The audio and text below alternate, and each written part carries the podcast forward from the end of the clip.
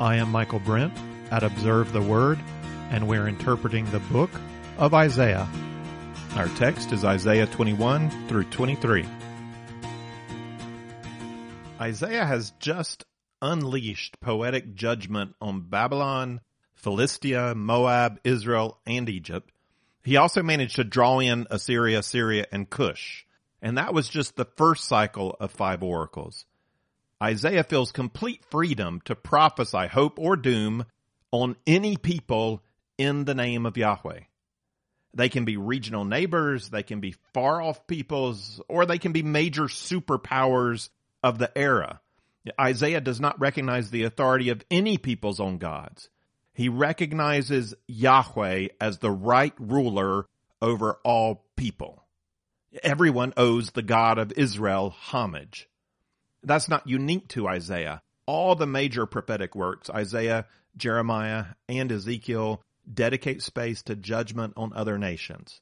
So do some of the shorter prophecies. Jonah is all about proclaiming judgment on Nineveh. Nahum does the same. Amos targets Israel, but not until he first warms up on Syria, Philistia, Tyre, Edom, Ammon, and Moab. We recognize the placement of Ephraim in our first cycle at the center of the nations, with one oracle going to the north, one to the south, one to the east, and one to the west. Israel holds a central place. What does that mean to put Israel at the center? How are we supposed to understand the relationship between Israel and the Gentiles? That is, all the other nations of the world. Before we get into the five oracles of this second cycle, let's step back for a moment and think about the big picture biblical story. What is God's relationship with the nations of the earth, and how does God's special people Israel fit into that relationship? Genesis 1 to 11, Genesis 1 to 11 serves as a preface to the Torah, the first five books of the Bible, the law, giving us a synopsis of history before the calling of Abraham. Through most of that synopsis, humanity is largely addressed as a whole. Emphasis on separate nations occurs as the descendants of Noah spread out and is intensified at the Tower of Babel. Human civilization came together in arrogant self-sufficiency to raise themselves up and bring God down. They insisted on making a name for themselves. God did not relinquish his claim on the nations at the Tower of Babel. God may have punished them. He may have divided them, but he did not relinquish his claim on the nations at the Tower of Babel. What he did was include a special focus on a people that was not yet a people. So God divided the nations and then chose a new nation with whom to covenant. Abraham was not to make a name for himself like the people at Babel. God told Abraham, I will make your name great. I will make you a blessing to the nations. God didn't choose the one special nation as a rejection of all other peoples. He chose one nation as a witness through which the rest might come back into relationship with him. Abraham's seed is to bless the nations. The Old Testament emphasizes how God used the practice of ancient Near Eastern covenant to communicate the nature of his relationship with people. We can divide the biblical covenants into common grace covenants that define relationship with all of humanity and special grace covenants that define relationship with a particular group. God's special grace covenants do not set aside the common grace covenants. There are four major special grace covenants in scripture. It's easiest to identify those covenants with the four special prophets God used as covenant mediators. Abraham, Moses, David, and Jesus. God established the covenant of promise through Abraham with his family, the covenant of law through Moses with the nation Israel, the covenant of kingship through David with his heirs, and the covenant of grace through Jesus with the church. These covenants are all related to one another and are all fulfilled in Jesus. We who have relationship with God today rightly understand our relationship with God through the new covenant, which I've called the covenant of grace. That's following Paul in Romans. The believing Jews and God-fearing Gentiles who lived before Jesus rightly defined their relationship with God through the old covenant, which Paul referred to as the covenant of law. Those are the special grace covenants, the covenant of promise, of law, of kingship, and of grace. There are two common grace covenants in scripture, common grace covenants are established with all humankind.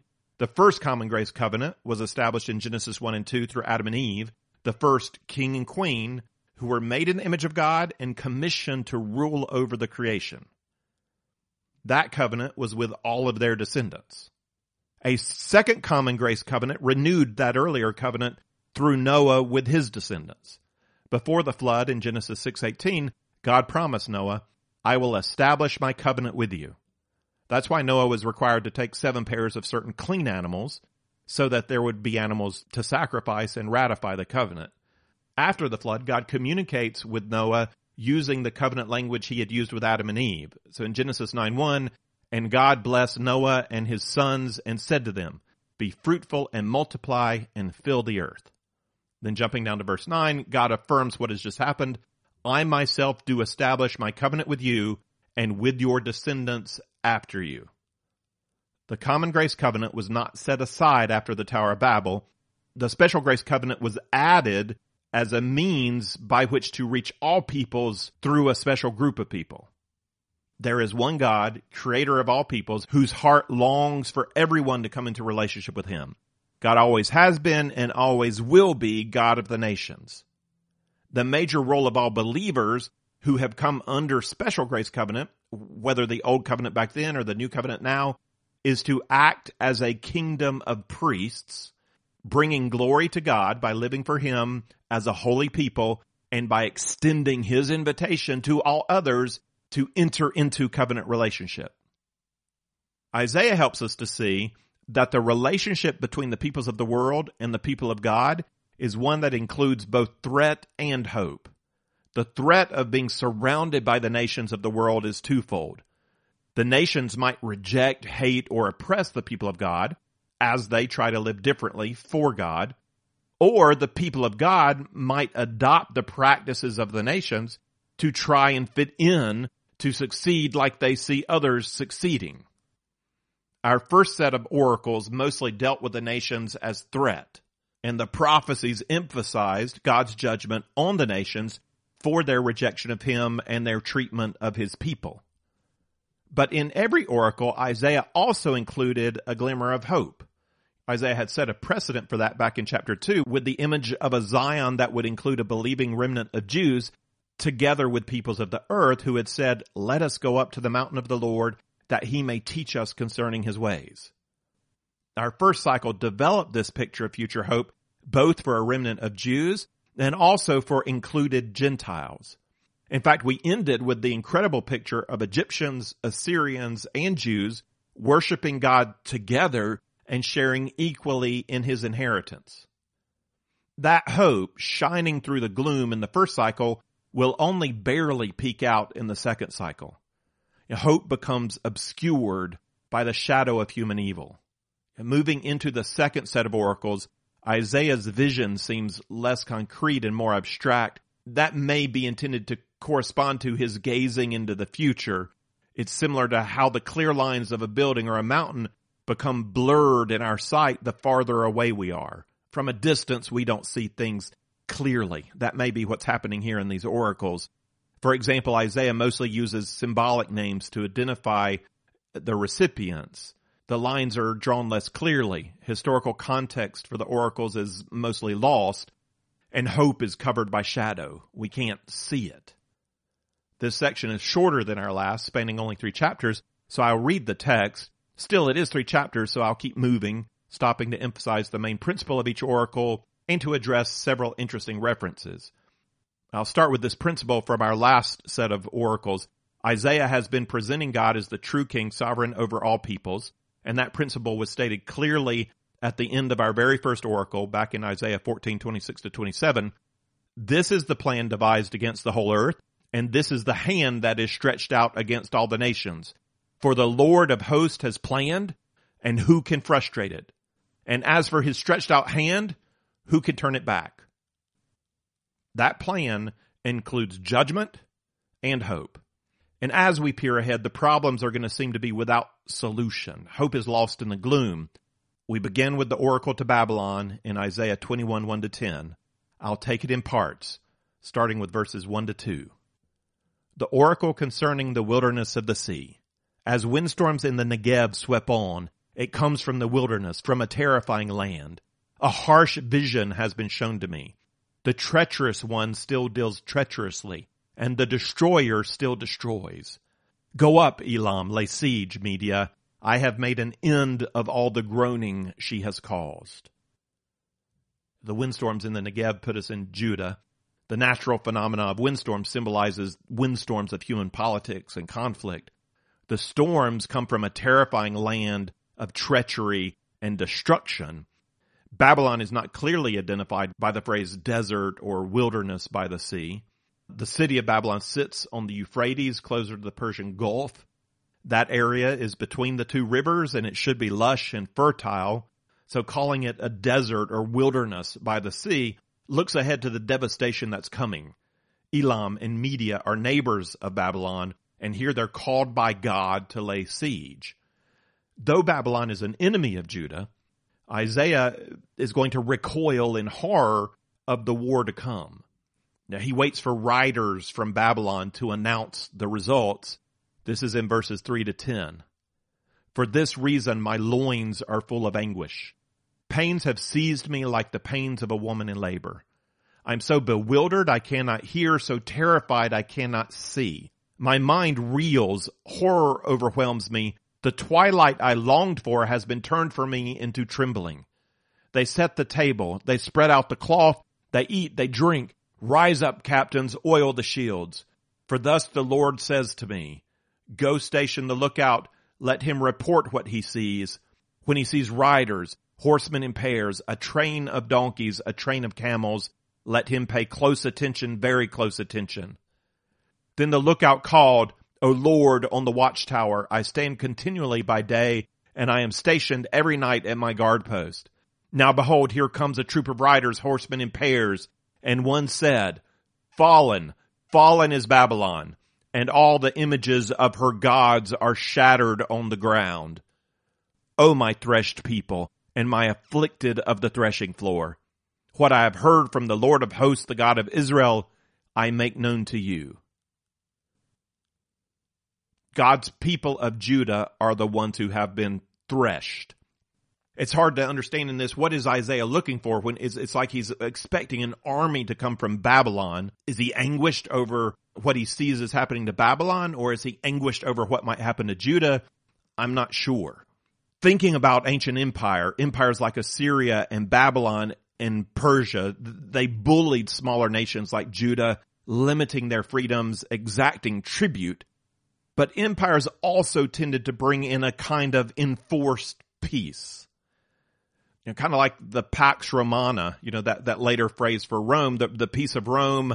It's like, well, yeah, it's peace, but how do the Germanic tribes feel about that peace since it was enforced on them when they were crushed? There's this reality of peace, but it comes at a cost to the, to the smaller peoples.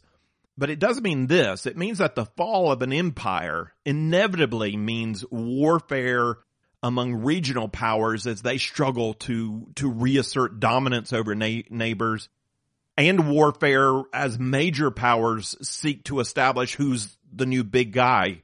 Can they step into the void and create their own empire? The main idea of this oracle comes out in verse 9. And one said, Fallen, fallen is Babylon, and all the images of her gods are shattered on the ground. The security provided by empires is both costly and temporary.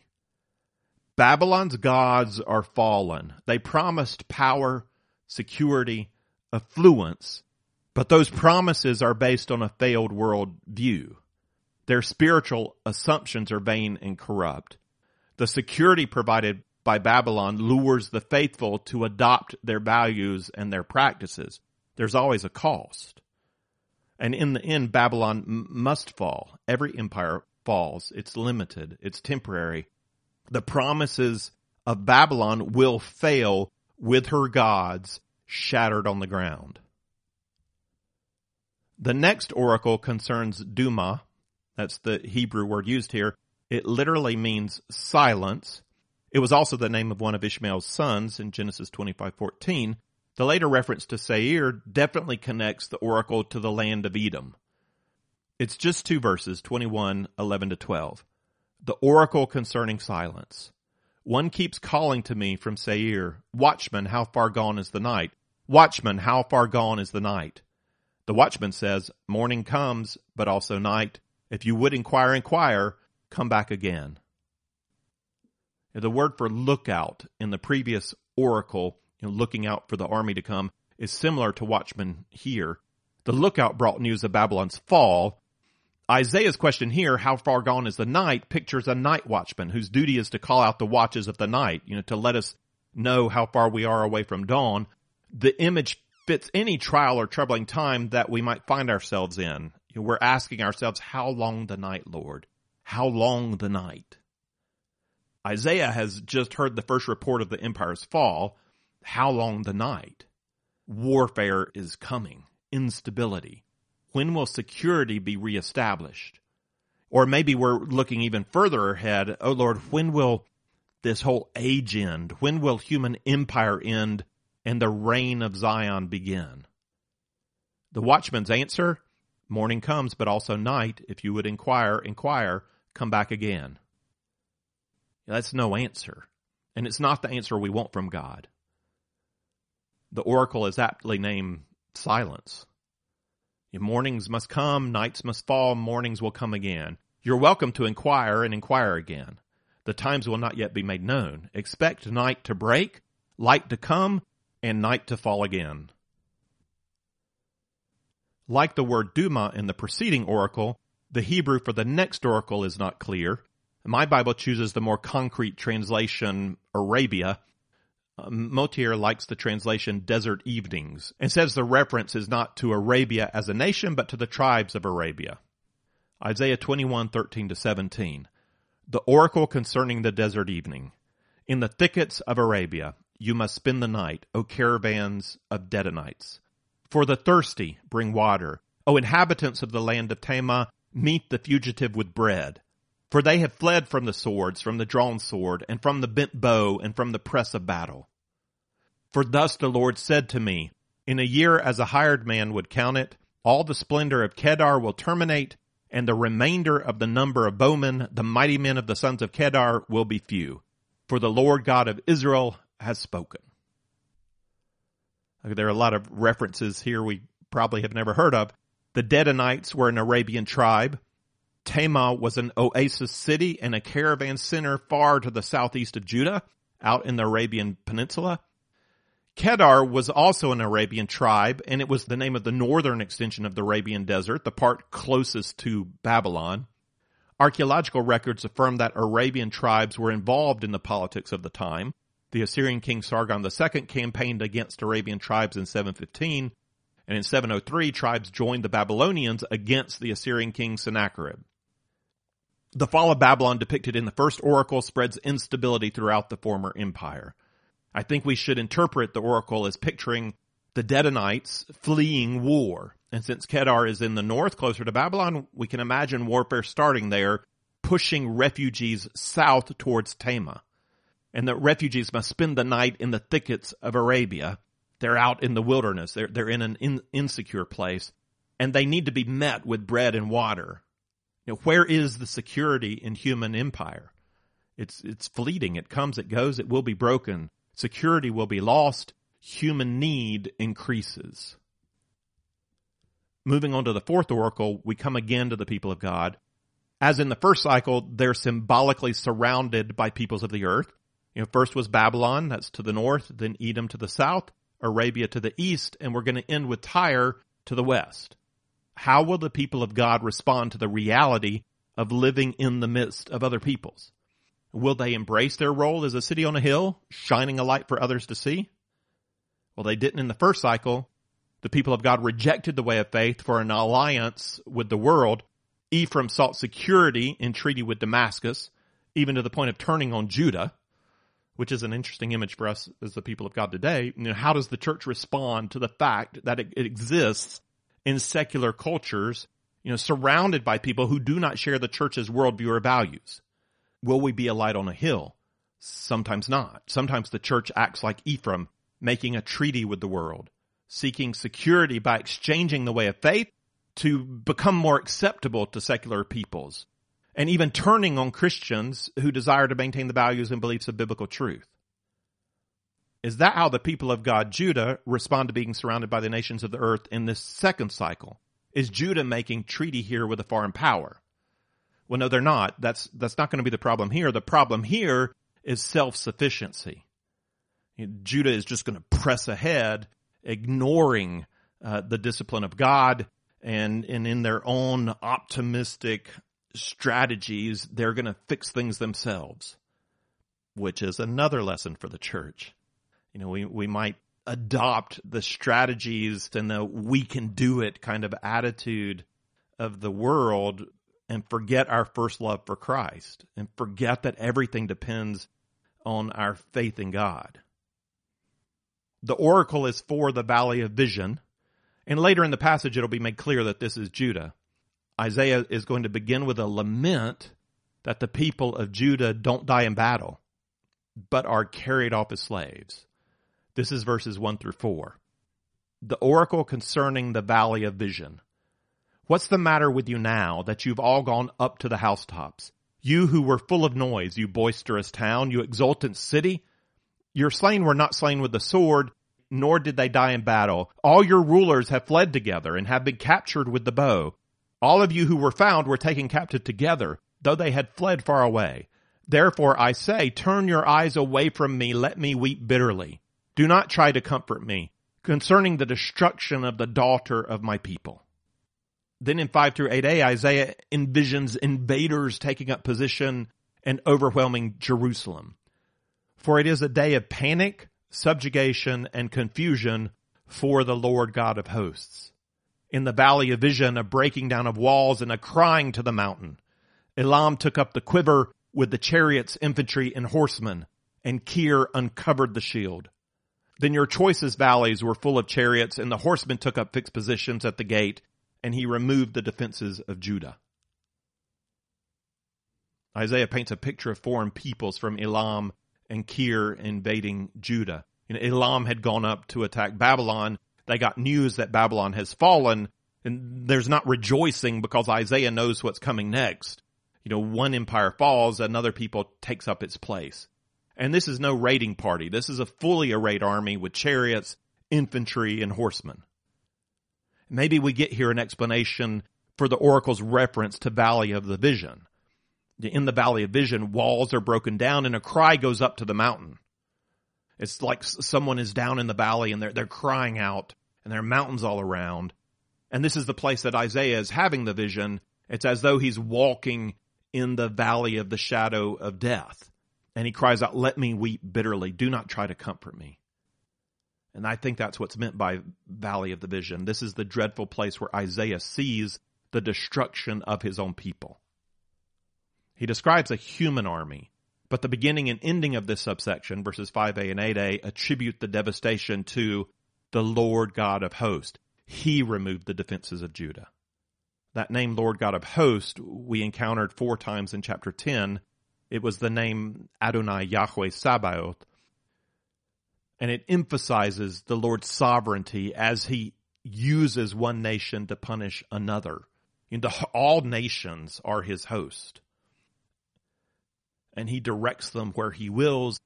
When he opens, they can enter, and when he shuts, they must be turned away.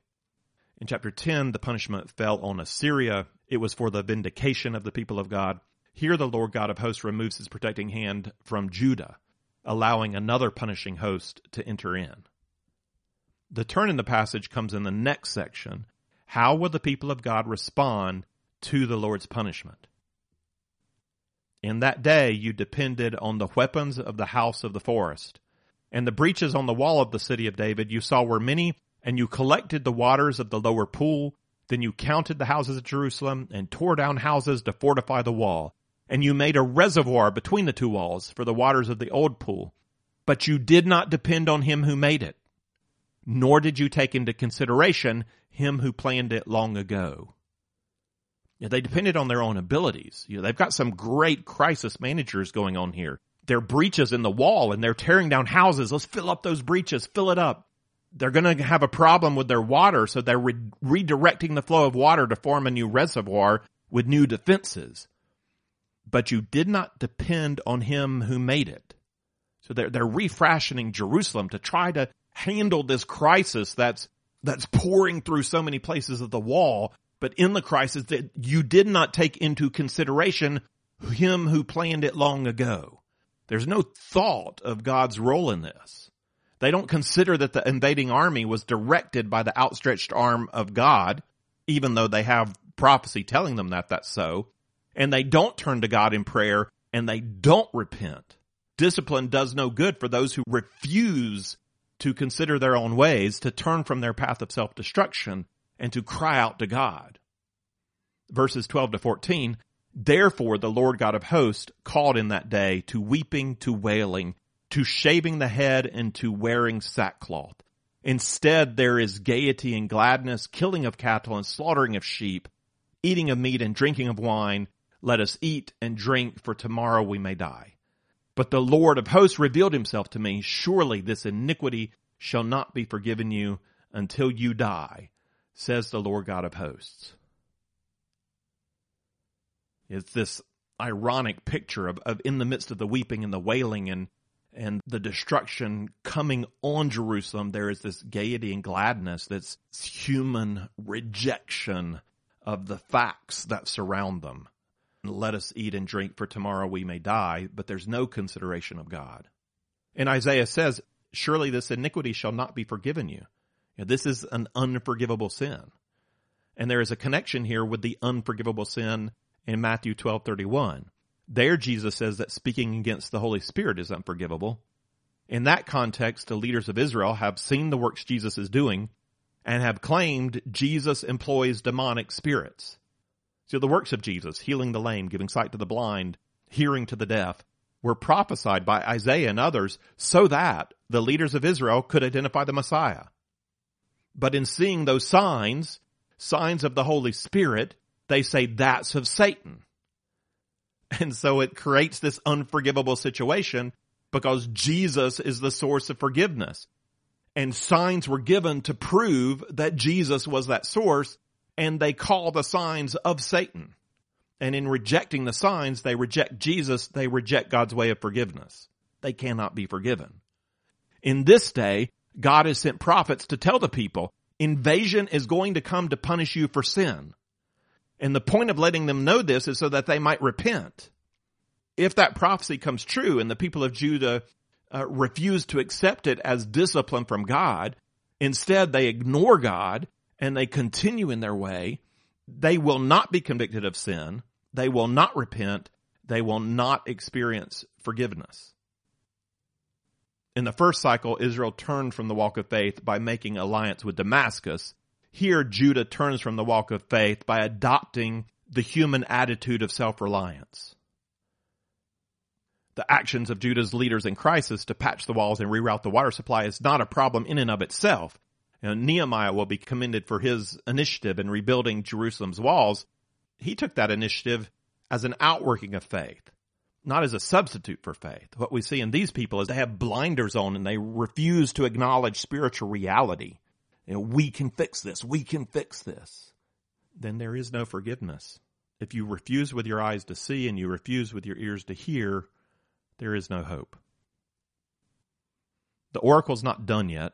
Isaiah does something interesting here that he doesn't do anywhere else in this whole section of three cycles. Now, he shifts from consideration of nations to consideration of two individuals. He's going to name two people. And in doing so, he reminds us that when the Bible characterizes a nation as either rebellious or faithful, that characterization always assumes individual attitudes and actions. Individuals choose to trust God. Individuals choose to rebel against God. And talking about nations is a way of talking collectively about a whole group of individuals. Isaiah has been talking about Judah as a group. Now he gives us an example of an individual. Isaiah's example of Shebna, steward of the king's household, is also going to serve a second purpose. He's both an individual example of self-reliance and he's going to be an interim fulfillment of prophecy. The fall of Jerusalem is not going to happen in Isaiah's day. It's going to be another hundred years. The fall of Shebna does happen in Isaiah's day. Shebna and, Eli- Shebna and Eliakim are contemporaries of Isaiah. Shebna represents the self-sufficiency attributed to the nation as a whole. Eliakim represents the walk of faith the nation is called to follow. Isaiah's prediction of the faiths of these two individuals, the demotion of Shebna and the elevation of Eliakim, seems to have already come true by the time we get to the story of Hezekiah in Isaiah 36. You know, 36.3 mentions Eliakim as head of the king's household, not Shebna. Shebna is referred to as a scribe.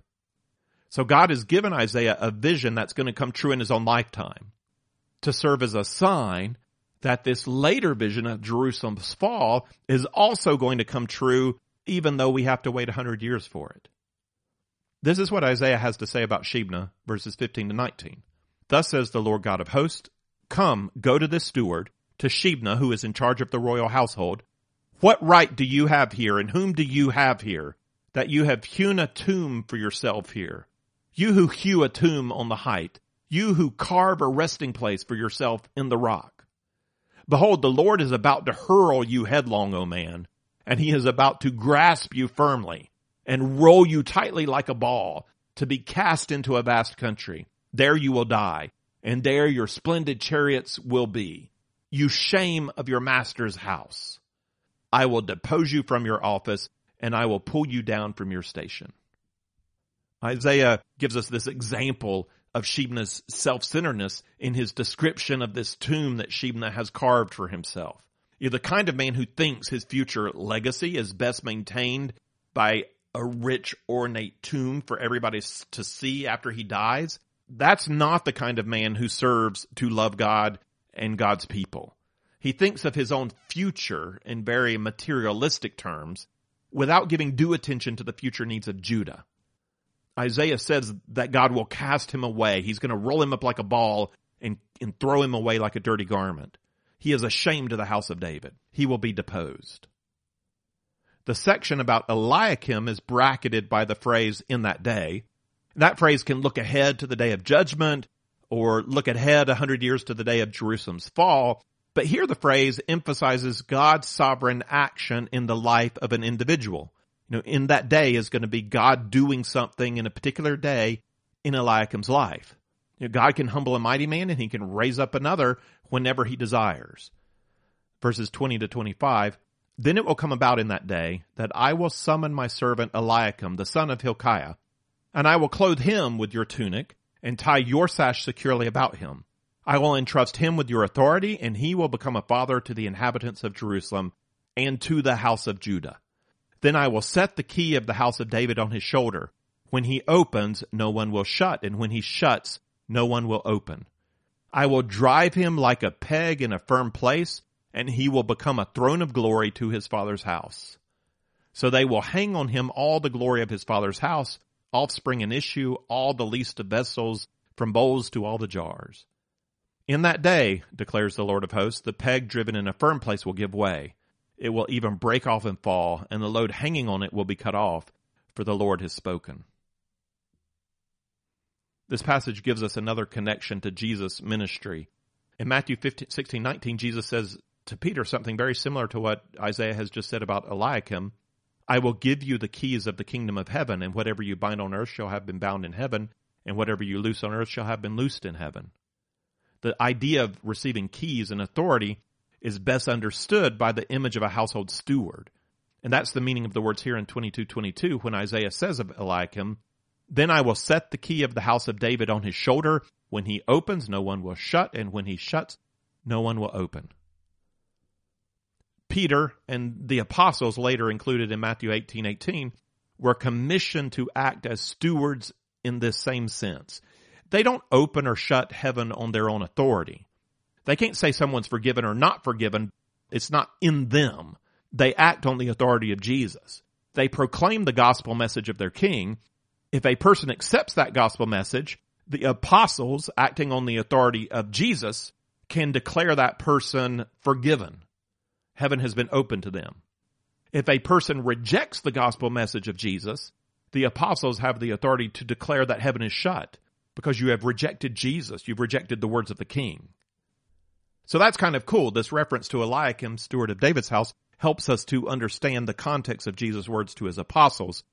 In the current context, Eliakim is Isaiah's example of a man who walks by faith. We also see in Eliakim the danger that exists for all who lead in God's service. Eliakim is, is faithful. He's going to be raised to a position of glory. The opposite of Shebna. He's like a peg in the house of David on which pots and garments they can hang. He's solid and he's useful for his master. He's not the Messiah. He's not King David. The glory is not his own. When he serves God well, he's still but a peg in the household. That should be a humbling image for Eliakim. There's glory, but glory in the right place. It's also necessary for the people to understand the image because it's said of Eliakim, he will be like a father to the people. You know, he is going to be a faithful leader. He's going to bless many. But no matter how faithful or fruitful or gifted a man or woman of God might be, they must never become the ones we depend on. The walk of faith is not a walk of self-sufficiency, and it's not dependence on the sufficiency of other human beings. And no matter how spiritually good they might be as a, a teacher or a mentor or a, a pastor or a model. And so we get what I think is a warning in the last verse. In that day declares the Lord of hosts, the peg driven in a firm place will give way. It will even break off and fall and the load hanging on it will be cut off, for the Lord has spoken. Now that could be coming back to a reference about Shebna. He's the, the peg broken off. But we've really emphasized Eliakim as the peg. And so I, I think what's being said is that uh, Eliakim himself will one day give way. Every human peg is a peg. Every peg eventually breaks off. We all diminish. Even those who preserve faithfully through all their days. The curse of death is on us all. We're all mortal. Do not place your faith in a strong spiritual leader. That leader cannot believe in God for you. Your walk is your walk. Isaiah is calling every individual in Judah to repent and to personally trust in God. We come now to the last oracle in this cycle, the oracle to Tyre. If Babylon represents the pride of a military and cultural empire, Tyre represents the pride of an economic empire. Tyre is a port city to the northeast of Israel on the Mediterranean coast. Along with other Phoenician city-states like Sidon and Byblos, Tyre built up wealth and influence through maritime trade. And that influence included the spread of their particular brand of Baal worship, which notably affected the northern people of Israel through Jezebel, princess of Tyre, wife of King Ahab, and nemesis of the prophet Elijah. There is a cost to their influence. Tyre colonized settlements around the Mediterranean as a growing trade network. The most famous colony of Tyre was Carthage on the North African coast, and the influence of Phoenician culture can be detected in the most famous son of Carthage, whose name I bet you've heard, Hannibal.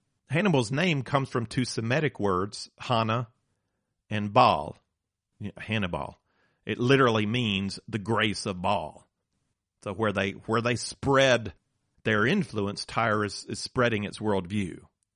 Major nations like Egypt depended on Tyre to provide a market for grain and other products. That trade network extended as far as Tarshish, you know, where uh, Jonah wanted to flee to. That's in modern day Spain. The main oracle begins and ends with a lament. Wail for Tyre is destroyed without house or harbor, after which we have a short postscript. Between the statement of lament, we have two subsections the first in 2 through 7, describes the downfall of Tyre and Sidon. The oracle concerning Tyre, Wail, O ships of Tarshish, for Tyre is destroyed, without house or harbor. From the land of Cyprus it is reported to them, Be silent, you inhabitants of the coastland, you merchants of Sidon. Your messengers crossed the sea and were on many waters. The grain of the Nile, the harvest of the river was her revenue, and she was the market of nations. Be ashamed, O Sidon, for the sea speaks the stronghold of the sea, saying, I have neither travailed nor given birth, I have neither brought up young men nor reared virgins. When the report reaches Egypt, they will be in anguish at the report of Tyre. Pass over to Tarshish, wail, O inhabitants of the coastland. Is this your jubilant city, whose origin is from antiquity, whose feet used to carry her to colonize distant places?